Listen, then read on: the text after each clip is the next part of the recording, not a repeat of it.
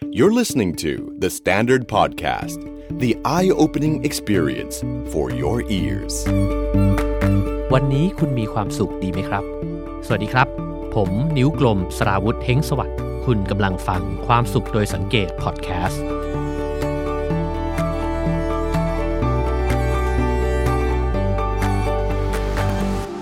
วันนี้เรามาชวนคุยเรื่องสำคัญที่สุดของความสุขเลยครับเคยมีคนบอกไว้ครับว่าทุกคนเนี่ยอยากจะมีความสุขด้วยกันทั้งนั้นนะครับแต่ว่าชองชาร์กรูสโซเนี่ยซึ่งเป็นนักปรัชญาฝรั่งเศสยุค Enlightenment เนี่ยนะครับเขาบอกว่าทุกคนอยากมีความสุขแต่การจะเป็นอย่างนั้นได้แรกสุดเขาต้องเข้าใจก่อนว่าความสุขคืออะไรและนี่คือหัวข้อที่อยากจะมาชวนคุยกันในวันนี้ครับว่าความสุขคืออะไรกันแน่สำหรับคุณล่ะครับความสุขคืออะไรลองหลับตาแล้วก็คิดคำตอบในใจของตัวเองดูนะครับสิ่งที่มันน่าสนใจแล้วก็เป็นเรื่องสำคัญมากเลยนะครับเขาบอกว่าชีวิตของคนเราเนี่ยมันมีแรงผลัก2อย่างด้วยกันนะครับอย่างแรกเนี่ยก็คือถ้าสิ่งใดมีความสุขเนี่ยมันก็จะดึงดูดเราให้วิ่งเข้าไปหามันและอีกสิ่งหนึ่งที่เราจะวิ่งหนีมันตลอดเวลานะครับนั่นก็คือความทุกข์หรือสิ่งที่มันเป็นอันตรายกับชีวิตของเรานะครับพูดง่ายๆว่าชีวิตเนี่ยก็คือการวิ่งเข้าหาความสุขแล้วก็วิ่งหนีความทุกข์นั่นเองนะครับแต่ถ้าเกิดว่าเราไม่ถามตัวเองก่อนเลยเนี่ยว่าความสุขคืออะไรเนี่ยเราอาจจะใช้เวลาทั้งชีวิตไปกับการวิ่งไล่ตามสิ่งที่เราไม่ต้องการเลยก็ได้นะครับผมนึกถึงคำพูดหนึ่งนะครับของเฮนรี่เดวิดทอโรเนี่ยที่เขาเคยบอกว่า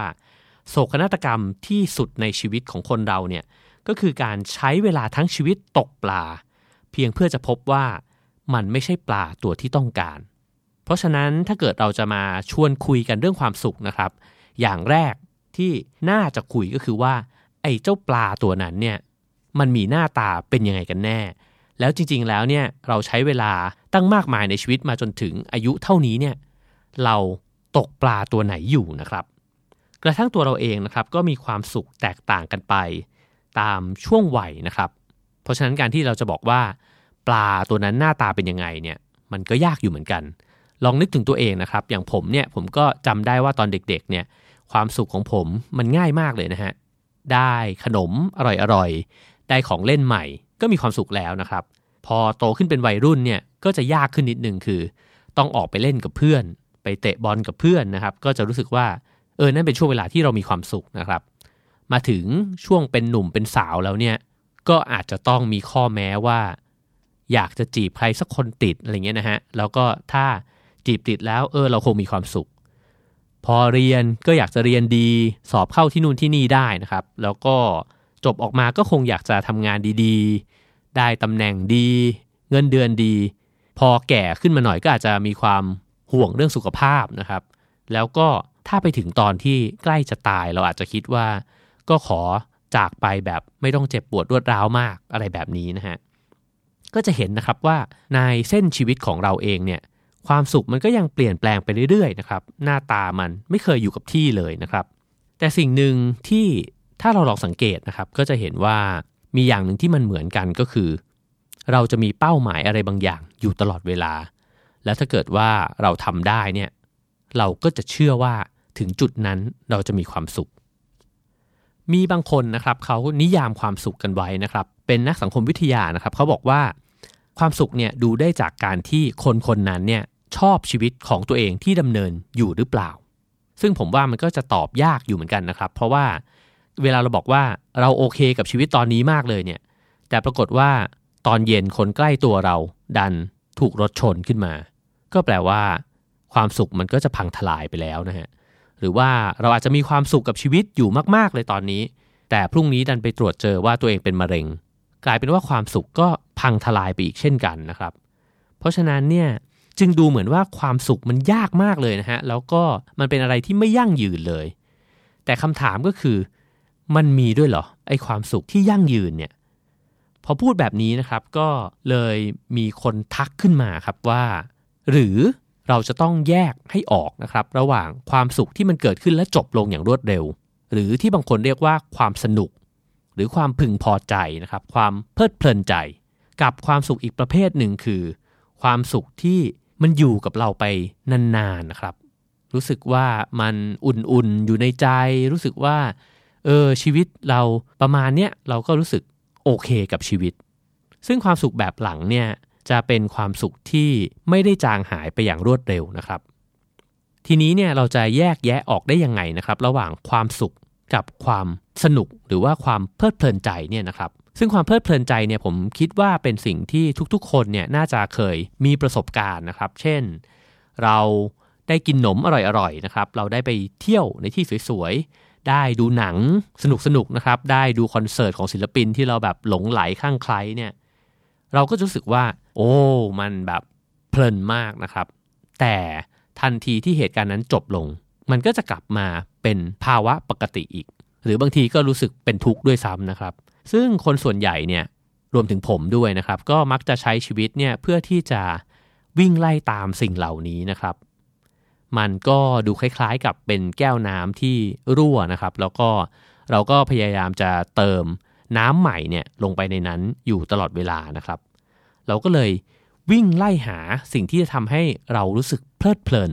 ครั้งใหม่ครั้งแล้วครั้งเล่านะครับเรา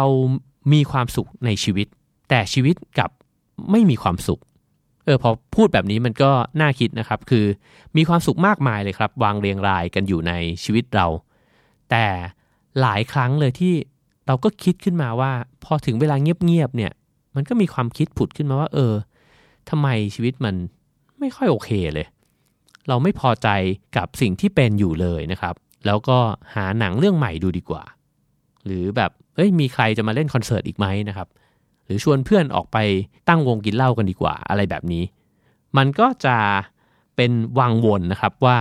ตกลงแล้วเราใช้ชีวิตเพื่อความสุขหรือความสนุกกันแน่นะครับผมก็เลยลองไปเซิร์ชดูนะครับว่าแล้วจริงๆแล้วเขาแยก2 สิ่งนี้ออกจากกันได้ยังไงระหว่างความสนุกกับความสุขนะครับก็เลยไปเจอคุณโมฮัมหมัดโกแดดนะครับซึ่งเป็นผู้บริหารของ Google เนี่ยเขาเป็นคนที่เขียนหนังสือเรื่อง Solve for Happy นะฮะว่ามันมีคลิปหนึ่งฮะเขาบอกว่าความสุขเนี่ยมันคือการมองที่แก้วน้ำที่เราถืออยู่ในมือนะครับแล้วก็เห็นความจริงของมันทั้งหมดเลยคือเห็นว่ามันมีน้ำอยู่ครึ่งแก้วแล้วก็ดีใจที่ยังมีน้ำอยู่แล้วก็เห็นด้วยครับว่ามันก็มีอีกครึ่งแก้วที่มันว่างเปล่านะครับแต่คนๆนั้นเนี่ยจะถามว่าฉันทำอะไรกับมันได้บ้างแล้วถ้าทำไม่ได้เนี่ยจะยอมรับมันได้ไหมเพราะฉะนั้นเนี่ยความสุขที่แท้จริงสำหรับคุณโกแดดเนี่ยนะครับเขาก็บอกว่ามันไม่ได้ขึ้นอยู่กับความมากหรือน้อยของสิ่งที่เราได้รับมาเลยนะฮะแต่ว่ามันขึ้นอยู่กับว่าเราคิดยังไงกับสิ่งที่ชีวิตเนี่ยมอบให้กับเรามาความสุขจึงเป็นผลลัพธ์ของสมการนี้นะครับก็คือความรู้สึกของเราเองเนี่ยจากสิ่งที่ได้รับมาก็คือสิ่งที่ชีวิตเนี่ยมอบให้กับเรามานะครับไม่ว่าในเหตุการณ์ใดๆก็ตามแล้วก็เอาไปลบด้วยความคาดหวังของเราเนี่ยแหละว่าชีวิตฉันเนี่ยมันควรจะเป็นยังไงซึ่งถ้าเกิดว่าเราตั้งความคาดหวังไว้สูงแล้วชีวิตมอบสิ่งบางสิ่งที่เราคาดหวังเนี่ยน้อยกว่าที่เราคิดไว้แน่นอนนะครับเราก็รู้สึกว่าฉันยังไม่เป็นสุขเลยแต่ถ้าเกิดว่าเราตั้งความคาดหวังไว้ต่ำเราก็อาจจะรู้สึกว่าเป็นสุขได้ง่ายกว่านะครับเพราะฉะนั้นเนี่ยวิธีคิดเกี่ยวกับสิ่งที่ชีวิตมอบให้มาเนี่ยมันจึงสำคัญนะครับว่าใครจะตั้งเพดานของความสุขของตัวเองเนี่ยไว้ตรงไหนนะครับแล้วใครมีความสามารถในการลดเพดานที่ตั้งไว้ได้มากน้อยแค่ไหนนะครับคุณโกแดดเนี่ยก็ยังบอกอีกนะครับว่าความสุขเนี่ยคือความรู้สึกสงบและพอใจว่าฉันโอเคกับชีวิตตอนนี้แล้วซึ่งน้อยคนครับที่จะรู้สึกว่าพอใจกับชีวิตของตัวเองนะฮะซึ่งพอเราไม่พอใจเราก็จะวิ่งออกไปแสวงหาความสนุกแทนนะครับเพราะฉะนั้นจึงเป็นเหตุผลที่เราไปปาร์ตี้ช้อปปิ้งกินของอร่อยนะครับซึ่งสำหรับผมเนี่ยผมคิดว่าเรื่องพวกนี้เป็นเรื่องปกติของชีวิตมนุษย์นะครับเราจำเป็นจะต้องมีสิ่งเหล่านี้อยู่ในชีวิตนะครับไม่งั้นคงจะแห้งแล้งน่าดูแต่สิ่งที่น่าคิดก็คือว่าถ้าเราวิ่งจนกระทั่งเสพติดหรือว่าวิ่งไปไขว่คว้าสิ่งเหล่านี้เนี่ยจนมันเหมือนกับไม่มีอะไรยึดเหนี่ยวหรือว่าไม่มีที่สิ้นสุดเลยเนี่ยพอถึงวันหนึ่งที่เราไม่ได้เสพไม่ได้สัมผัสสิ่งเหล่านี้นะครับแล้วเราเริ่มรู้สึกว่าชีวิตมันว่างเปล่าชีวิตมันไม่มีความหมายหรือว่า เราไม่พอใจกับชีวิตตัวเองเนี่ยนั่นอาจจะเริ่มน่ากลัวเพราะว่าแปลว่าเราอาจจะให้เวลาและความสำคัญกับความสนุกมากกว่าความสุขที่แท้จริง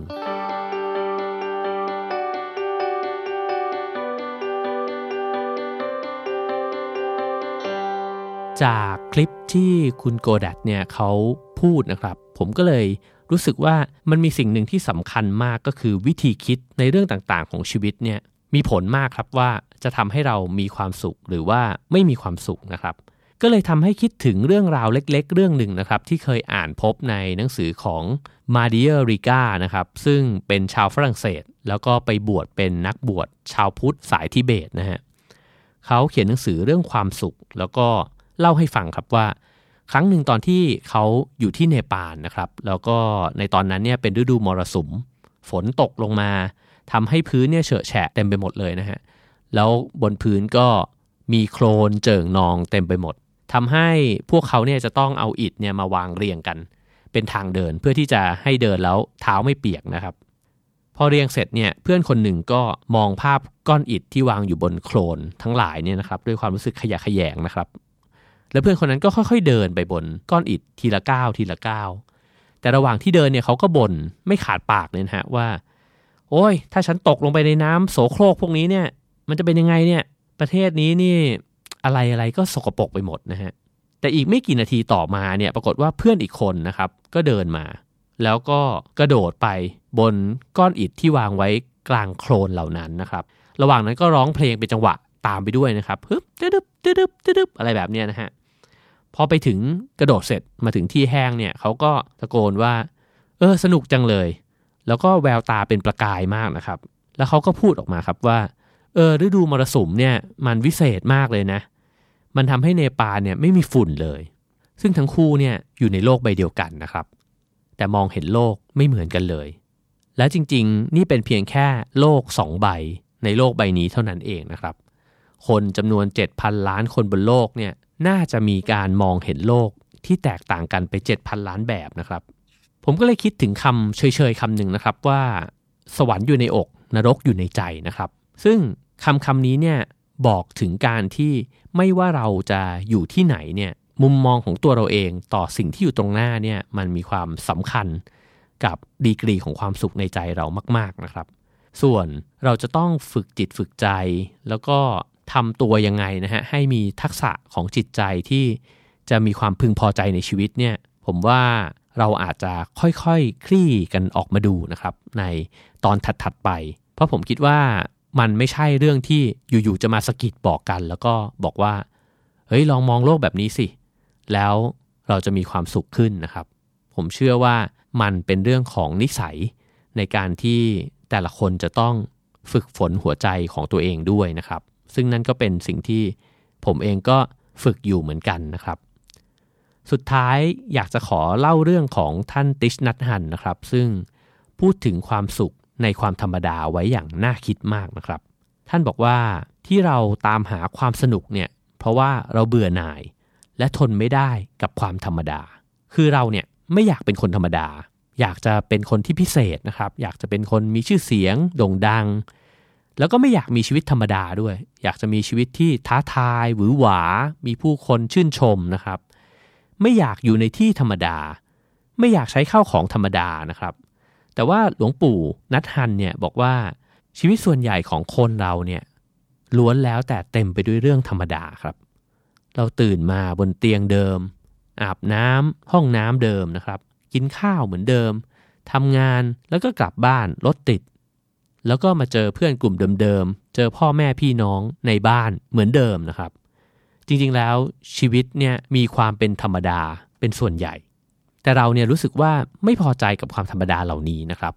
จนกระทั่งจะรู้เนี่ยก็ต่อเมื่อ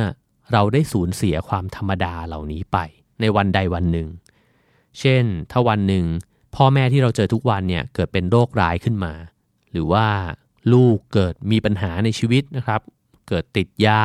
หรือเล่นการพนัน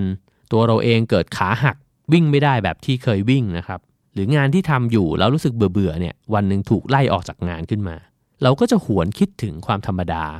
ที่เราเคยรู้สึกว่ามันน่าเบื่อมากๆขึ้นมาทันทีนะครับหล หลวงปู่ติชนัทฮานเนี่ยก็เลยแนะนำครับว่าให้รู้จักชื่นชมความธรรมดาที่เรามีและใช้ชีวิตนะครับประหนึ่งว่าสิ่งนี้เนี่ยคือความมหัศจรรย์ที่จักรวาลมอบให้เพราะแท้จริงแล้วเนี่ยสิ่งธรรมดาคือสิ่งที่พิเศษที่สุดอาจจะเริ่มง่ายๆครับจากการลองสร้างนิสัยให้กับตัวเองนะครับก่อนที่จะหลับตานอนทุกคืนเนี่ยลองนึกถึงเรื่องที่ควรจะขอบคุณในวันนี้นะครับวันธรรมดาธรรมดาแบบนี้แหละ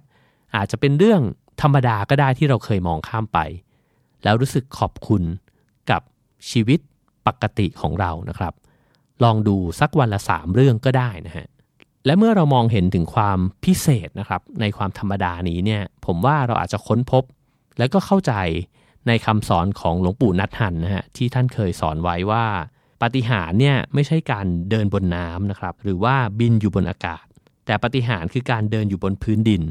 และมีความสุขในทุกก้าวย่างความสุขคืออะไรมาถึงตรงนี้นะครับผมอาจจะพอสรุปได้จากสิ่งที่ฟังผู้คนหลายๆคนพูดมานะครับว่าความสุขน่าจะเป็นความพึงพอใจ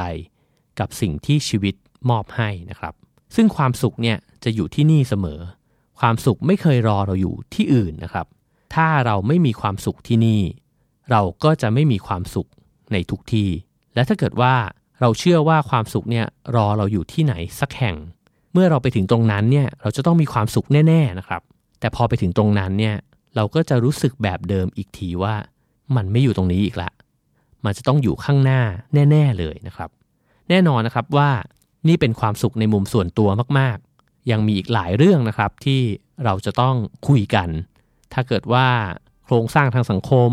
เศรษฐกิจในครอบครัวนะครับเป็นอย่างไรก็แน่นอนนะครับว่ามีผลกระทบกับความสุขของคนทุกคนแน่ๆนะครับแต่สำหรับวันนี้เนี่ยขออนุญาตชวนคุยในเรื่องความสุขของใจตัวเราก่อนนะครับและเรามักจะคิดครับว่าความสุขเนี่ยเกิดขึ้นเมื่อได้รับสิ่งที่พิเศษนะครับแต่ว่าความจริงแล้วเนี่ยความสุขเกิดขึ้นเมื่อเราพอใจ